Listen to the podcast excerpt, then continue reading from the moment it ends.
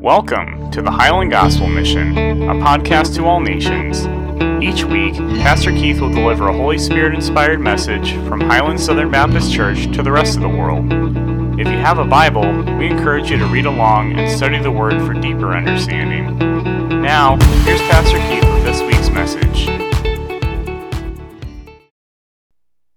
Get your Bibles, open up to the book of 2 Timothy, chapter 1. 2 Timothy, we can assume that Timothy has now lived through quite a bit of, of uh, the, the church life, the church experience. And I haven't talked about Timothy in a while.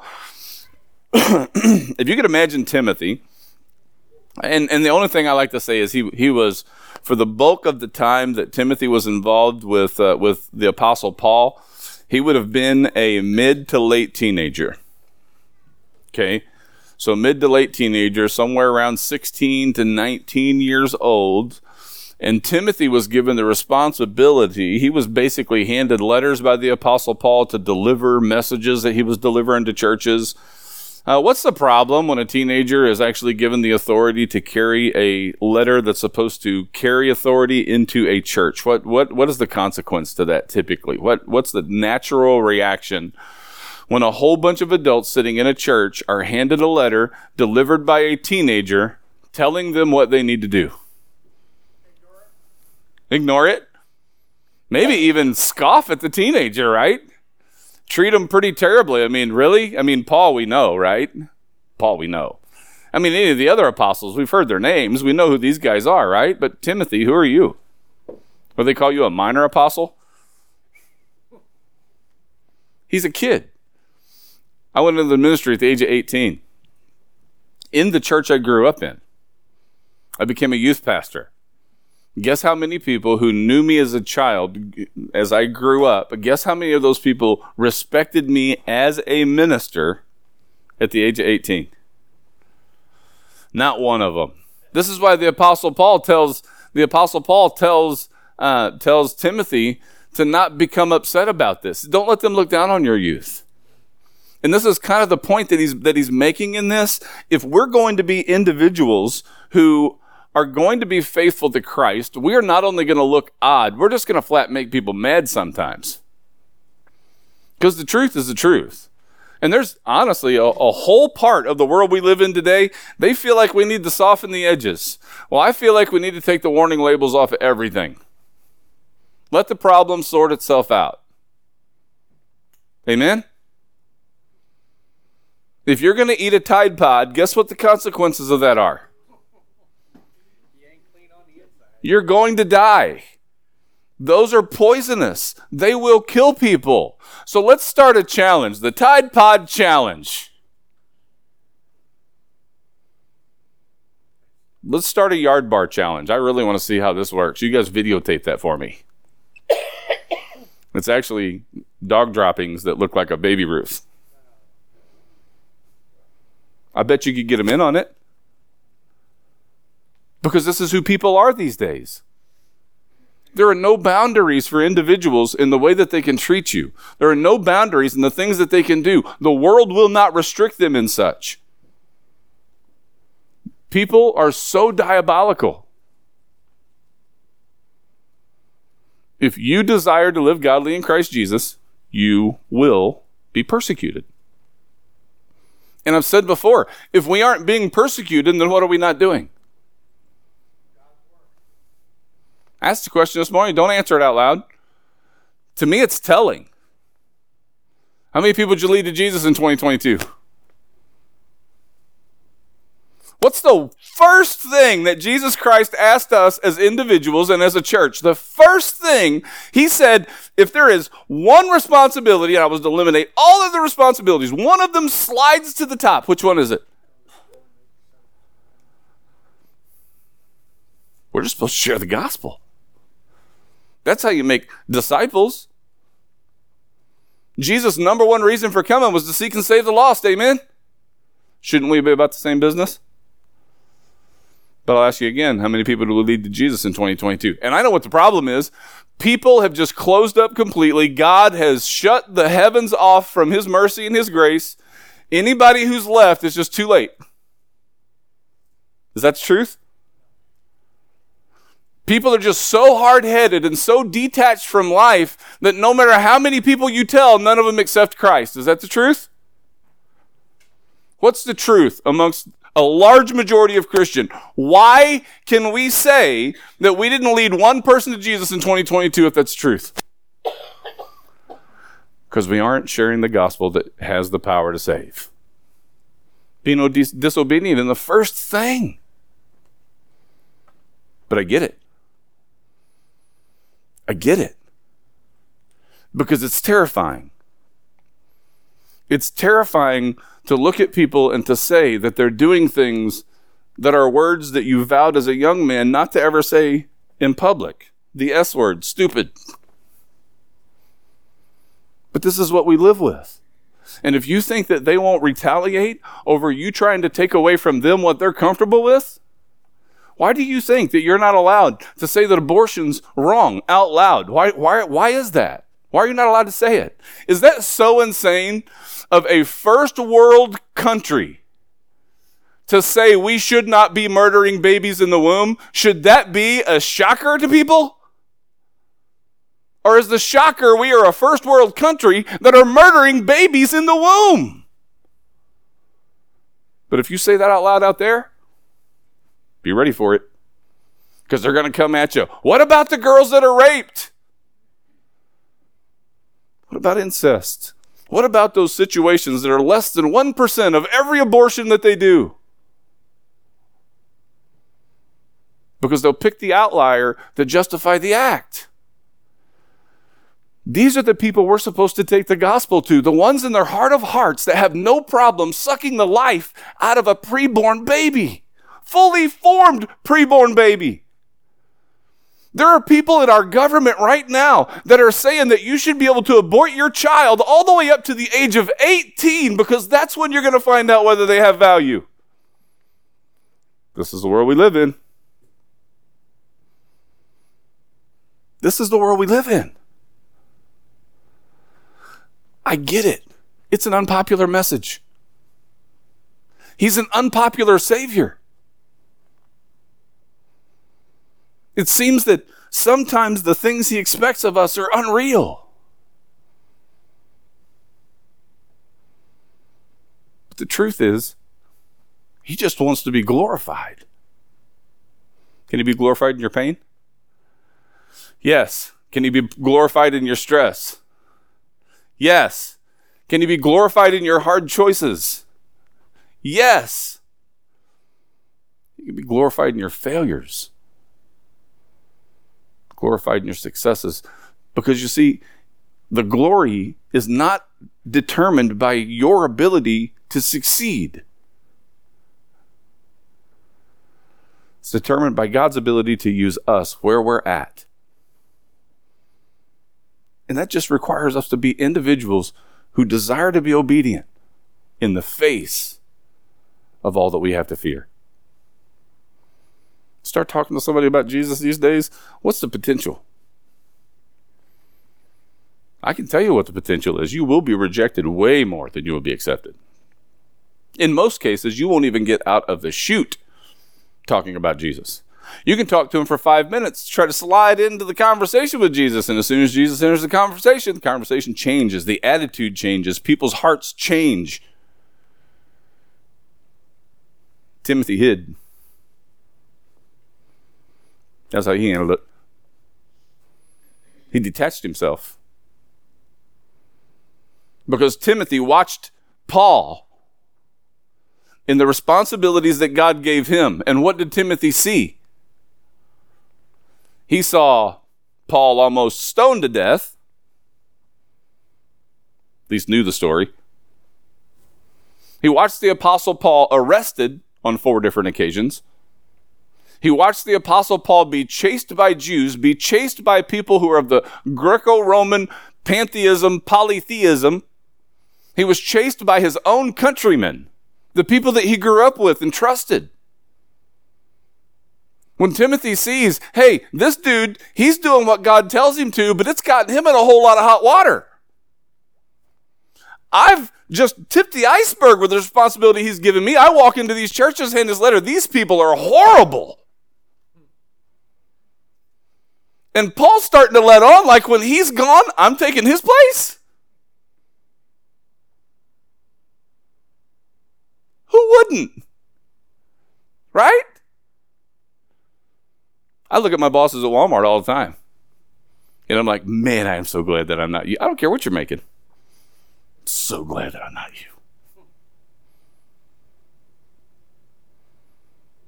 Timothy is us. And I'm being serious when I tell when I tell you that that's real. Because I can sit up here to preacher and I can poke at Timothy and I can tease him. But right down the line, how are we any different? When it comes to us being asked to go into uncomfortable situations, deliver deliver uncomfortable messages. How easy is that for us? We're scared of the same thing he is. We might have to worry about being beheaded, but you can certainly be railroaded in this society by saying things like homosexuality is sin.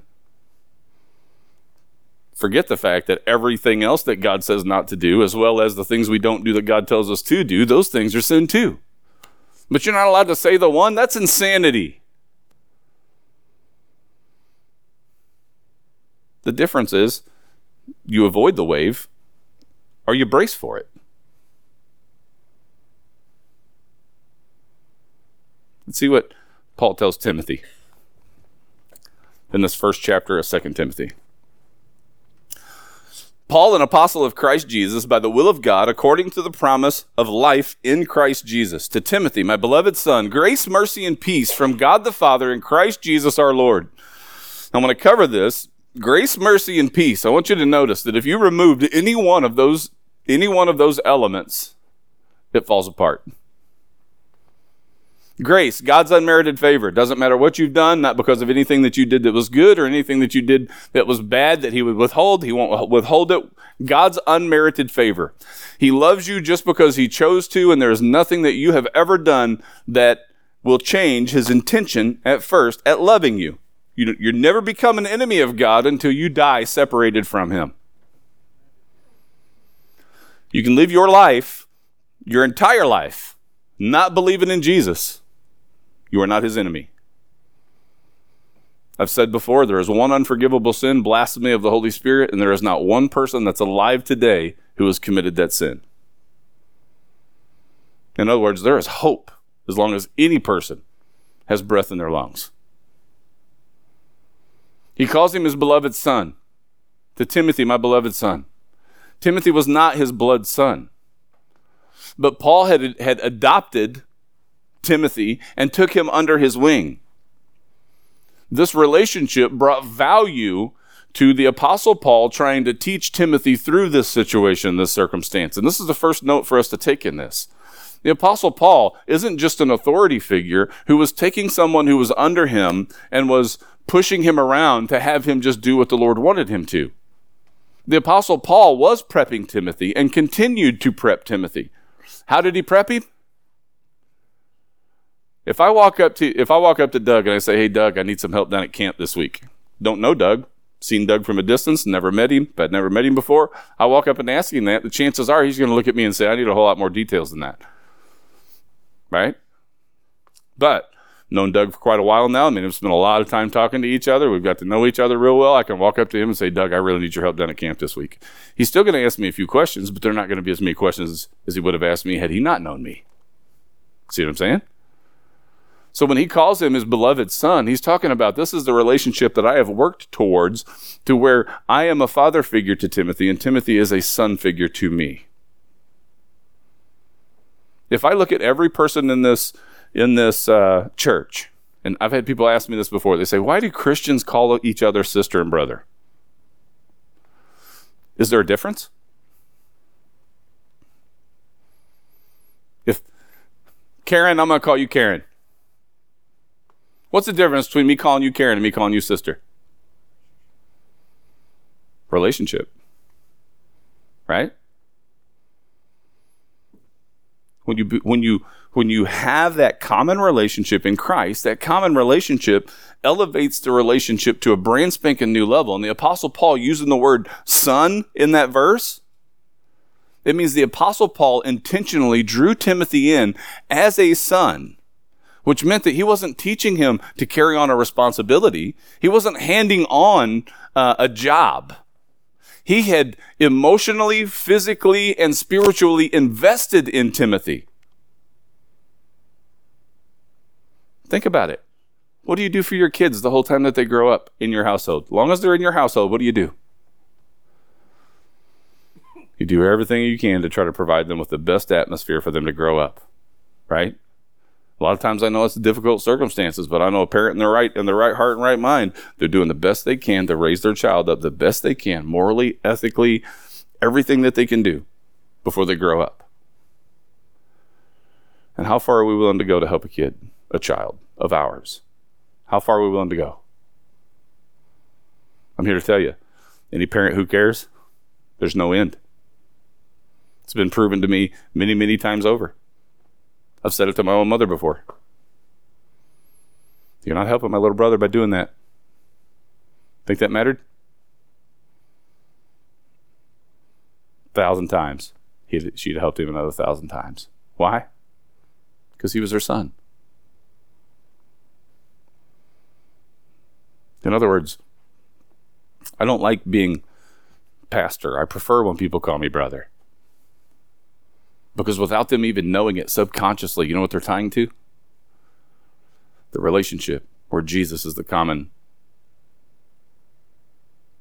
post, the common anchor.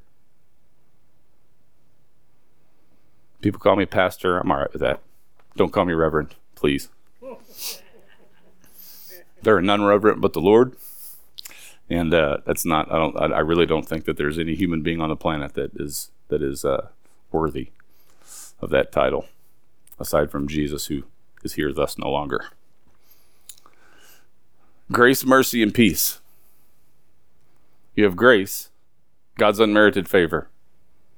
Not because of anything that you've done or anything that you haven't done, but just because He loves you. He's willing to forget everything that has ever happened in your past, everything that happens in your present, and everything that happens in your future. And the result of that forgiveness is mercy. And here's the way that I've said it grace is when God gives us what we do not deserve. Mercy is when God does not give us what we do deserve. Every one of us that are in this place, we're unworthy. We know what we've done in our lifetimes. We know when it comes to true purity, if we were to stand next to it, based on our own actions in life, we know exactly what that would look like. The mercy and grace that Jesus Christ gave us, we do not deserve it. That's exactly what grace is, right? So, what's the result of God first giving us what we do not deserve, grace, and second, not giving us what we do deserve, mercy? Peace is only possible with those two. Can't happen otherwise. I can guarantee you this the stresses that are in your life, they're linked to one of those three. Ever do anything in your life you can't forgive yourself for? I just said that grace is God's unmerited favor. In other words, He's not withholding it because of any bad thing you've ever done in your life. And He's not giving it to you for any good thing that you've ever done in your life either. Just because He loves you, just because He wants to, you get His unmerited favor. And as a result of that, He says, and because you have my unmerited favor, there's no punishment for you. There's accountability. We could discuss sometime what you think that looks like. But there's no punishment. There is now no condemnation for those who are in Christ Jesus. We don't stand in the judgment line with all the lost people. We stand in a different one. And that's because of Jesus. It's because of grace. It's because of mercy. It's because of peace that we have the ability to stay sane in this world, regardless of what Timothy goes through. If he remembers these two things, peace is something that's in him. And where was the where was Timothy at the time the apostle Paul was writing this? Hiding. Guess what Timothy needed? He needed peace. Because he was showing a lot of conflict inside.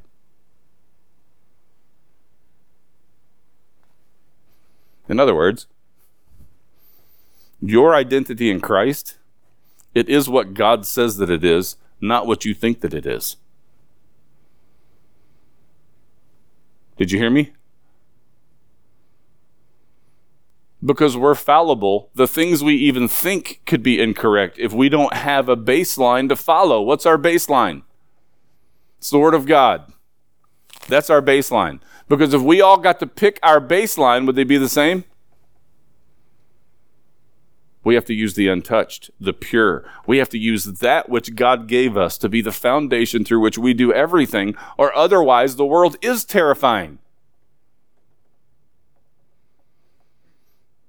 He says in verse 3 I thank God, whom I serve with a clear conscience, the way my forefathers did, as I constantly remember you in my prayers night and day longing to see you, even as I recall your tears, so that I may be filled with joy. Here's what he's saying Timothy, I miss you. I would rather have you here crying because that would be more joyful for me than for me to not have you at all.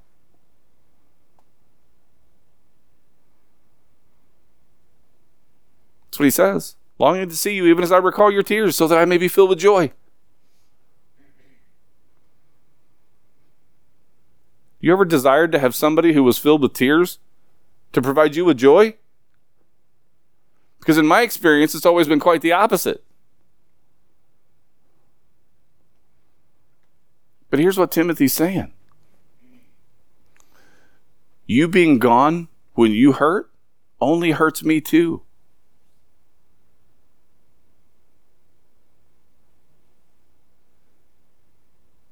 How many times do you think people think of that? Every one of you have personality. I appreciate that personality. All of you have different quirks. Some have great quirks. Some have not so great quirks. You are all a bunch of individuals with absolute individual personalities in this building. Can we agree with that? Some of you are a pain in my backside. Once in a while. Some of you more than others and some of you not at all.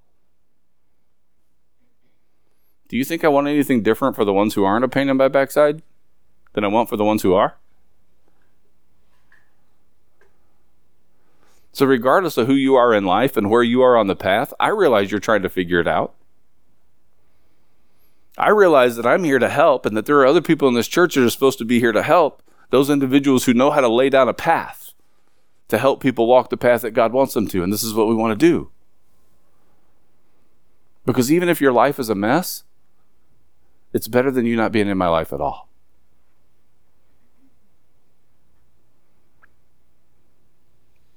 So he's telling Timothy. There's more joy in me having you here a mess than there is in me not having you here at all. He says in 5 For I'm mindful of the sincere faith within you, which first dwelt in your grandmother Lois and your mother Eunice, and I'm sure that it is in you as well. For this reason, I remind you to kindle afresh the gift of God which is in you through the laying on of my hands. Boy, now he's pulling out the genealogies. Your grandmother Lois and your mother Eunice. He talks about the faith that they had. And I know the faith that they had. Therefore, I know that it's in you too. What's he saying? It's there. It's there. Because if you had a grandmother and a mother who trusted in Jesus, guess what they did your entire life? Because you see, Timothy had a Gentile dad, but he had a Christian mom and grandmother. So Timothy grew up understanding the Gentile side of life. While also witnessing firsthand the Christian side of life. The Old Testament promise train a child up in the way that they should go, and when they grow up, they will not stray far from it. Doesn't say they won't stray from it. says they won't stray far from it. Why? Because the Word of God never returns void.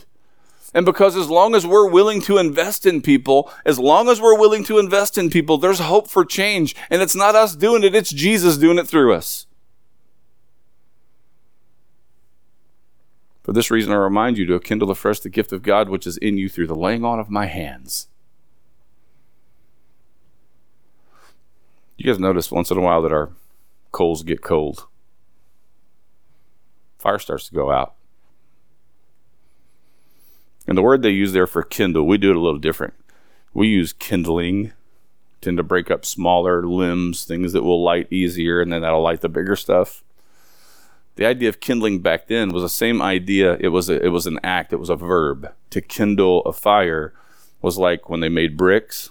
They had that one of those giant bags that some of you may still have in your house for your smokers or your fireplace that you push down and it pushes air into the into the coals and it glows the coals until the fire kicks up again, that's kindling.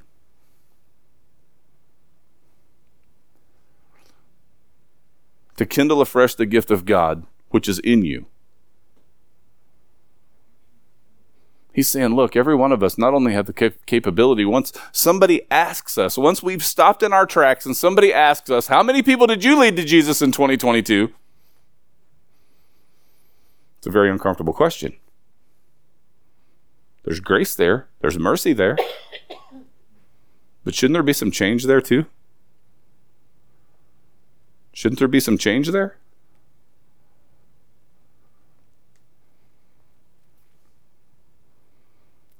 Kindle afresh. Are your coals hot this morning? Is your fire going out?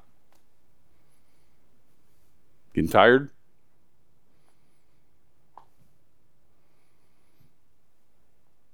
Heat the coals up. Because did you ever notice that you're always more.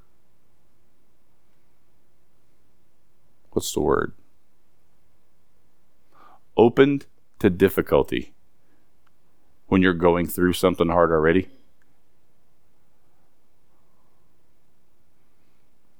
What does Jesus want to do with our lives? He wants us to truly not find that much value in this one. I say not find much. I'm not saying not find any. Of course, we have relationships He's commanded us. Uh, he's commanded us through. We have all kinds of things in life that He's commanded us through. There are things here that are important, but the truth is, the most important things are the things that will be here after this is all gone. Because it will be one day all gone and we stand on the truth. I stand on the truth. Why? Because I know whether whether it's me that's here when Jesus comes back or when the world slides off when its cheese slides off its cracker, it's probably going to be me, my kids, my grandkids, or my grandkids' kids or grandkids. See what I'm saying? When can you let up? What good is it for the work that I have done in the lives of my kids if my kids don't do that work in the lives of theirs?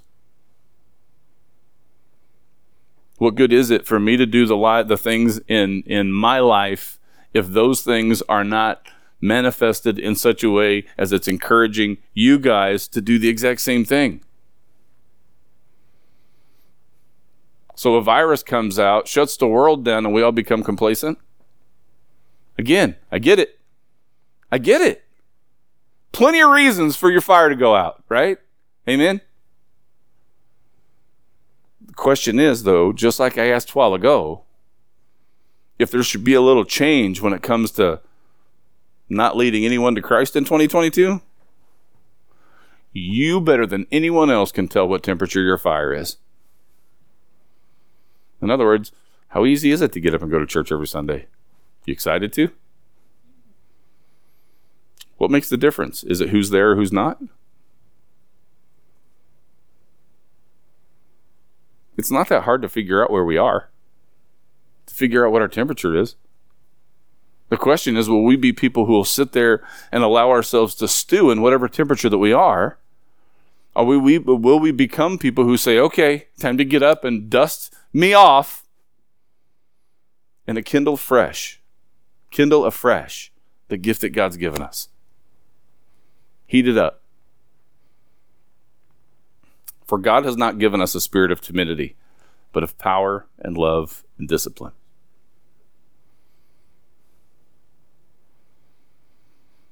If we don't speak the truth out of fear, is that timidity? It's exactly what timidity is. And it don't matter what truth it is. And it don't matter what fear it creates. But God didn't give us one. As a matter of fact, He gave us everything that's completely contrary to a spirit of timidity. What's the one thing that God needed to take care of realistically to completely remove fear from the human being? What did he have to take out of the way? Death. Death, right? You guys get this, I know, and you've heard this many times, but I really want you to let this sink in, all right? You can't be killed. Do I need to say it again? Let's all say it together. I think it'll be really helpful. Let's all say it together. You can't be killed. This is why Paul had the attitude he had. They arrest him. They say, We're going to beat you up. He goes, I consider myself worthy to be persecuted for my Lord. All right, well, we're going to kill you then. To be a martyr for Jesus? Awesome. We're going to let you live then. Well, I get to go back to teaching then. This is all going to turn out good. They could not win. Why could they not win? Because Jesus already won it for Paul. Game was over. And it's amazing how when we slide into this mentality where we understand God has not given us a spirit of timidity, might we have to suffer some temporary consequences for doing the things that God's asked us to? Absolutely. I can guarantee you will suffer some, some consequences. The truth is, once you become that person, it's not that hard anymore. It's not hard for them when they call you names anymore. They look across the room and think you're crazy. I just like looking at them once in a while crossing my eyes just to keep them interested. the Bible says that we are peculiar people. What does that mean?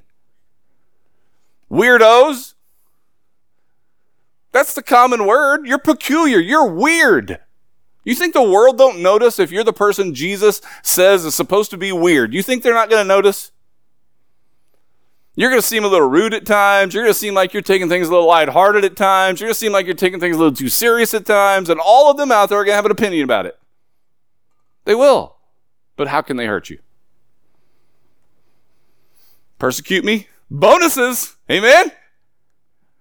Because what was the what was the beatitude about persecuting? Blessed are those who are persecuted according to my name's sake, for theirs is what? The kingdom of heaven. So is it a good thing to be persecuted? Yes. Why are we trying to avoid it? Because if you read this down a little bit further, I'll tell you why. Whether we want to admit it or not, there's a little shame. There's a little bit of shame involved with that.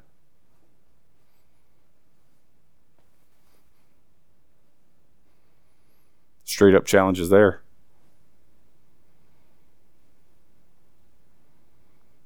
Can it be embarrassing to be stuck out? It will be embarrassing to be stuck out. You're an alien in a foreign land. You don't even belong here. You're not part of this culture. You're not supposed to fit in this culture. You're supposed to look like a weirdo in this culture. If you don't look like a weirdo, you would be what I would consider a chameleon Christian. That's the Christian who always absorbs themselves very well, camouflages themselves into their surroundings. So they get around a group of people who love to gossip. Guess what they do? They gossip. They get into a group of people who like to just tell lies about people. Guess what they do? Birds of a feather flock together. The lives we've been called to, to, to live, they're the lives that are dangerous. They're the lives that have some serious consequences potentially for your actions. I've told you all before, I have seriously had my life threatened a half dozen times since I've been a pastor of this church. Never know whether they're serious. Do you have to take it serious? So when someone makes you afraid for doing what you've been told to do, a line you cannot cross, God has told you you can't cross that line, and they say, I'm going to shoot you the next time I see you because you won't move the line. Oh, well, for my own health and safety, let me move the line. Is that a choice? Not a choice.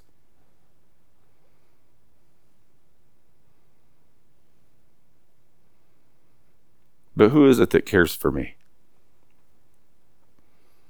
If there is something to be protected of or from, who's the one who protects me? If there's something for me not to be protected from, who's the one that has seen to it that I have not gotten protection in that particular situation? The choices we make matter, but don't think that God don't know where you're at and where you're headed every day of your life. He wants to know if we are individuals who are aware and are investing in something that lasts for an eternity. And I'm just saying, over the last three years, it seems like some of our bones have gotten dusty, including mine. To kindle afresh just means get the fire hot again. And here's the best part in closing. You know what the interesting, you know what the interesting thing is about hot coals, they stay hot a lot longer if they're surrounded by other hot coals. And occasionally, if you get a cold on the outside that decides that it's going to cool off and start to turn a little black, you can flip that little coal over to the center and it'll heat right back up just like it never got cool. That's the value of the church. Whatever you're facing in life, whatever difficulty you may come across, don't let it drive you away from here. Don't let it drive you away from Jesus. Look at your own life. Not something this preacher may have said, but anything that Jesus may be, may be saying to you, we have got to be people who are willing to look at our own lives, be willing to admit the truth about where our relationship is with Jesus, accept it, and then do whatever it is that Jesus asked us to do. Because there are people's eternities that are depending on it. There's people's happiness that's depending on it too. Their ability to recover from whatever they struggle with. A lot of people depend on us, and Jesus made it that way. Only because He knows that we depend on Him, and our goal is for those who depend on us to depend on Him as well. More and more and more every day of their life. If you're here today, you've never placed your trust in Jesus Christ, your personal Lord and Savior, but you want to, the Holy Spirit moves you to. Uh, you, ha- you haven't followed through in believer's baptism, maybe trusted some time ago, uh, whatever reason may be. If the Holy Spirit moves you, and you'll know what that, you'll know who that is. Uh, people ask me all the time, what is that supposed to mean? You'll know. Holy Spirit moves you, I can ask nothing more than for you to be obedient to Him. And that, for those of you who are here today as believers, can expect no more than that as well. In, in, in your invitation time, whether that's a conversation the Lord's having with you with where you're at, or you want to come up here and you want me to pray for you, pray for you, I'm willing to do that as well.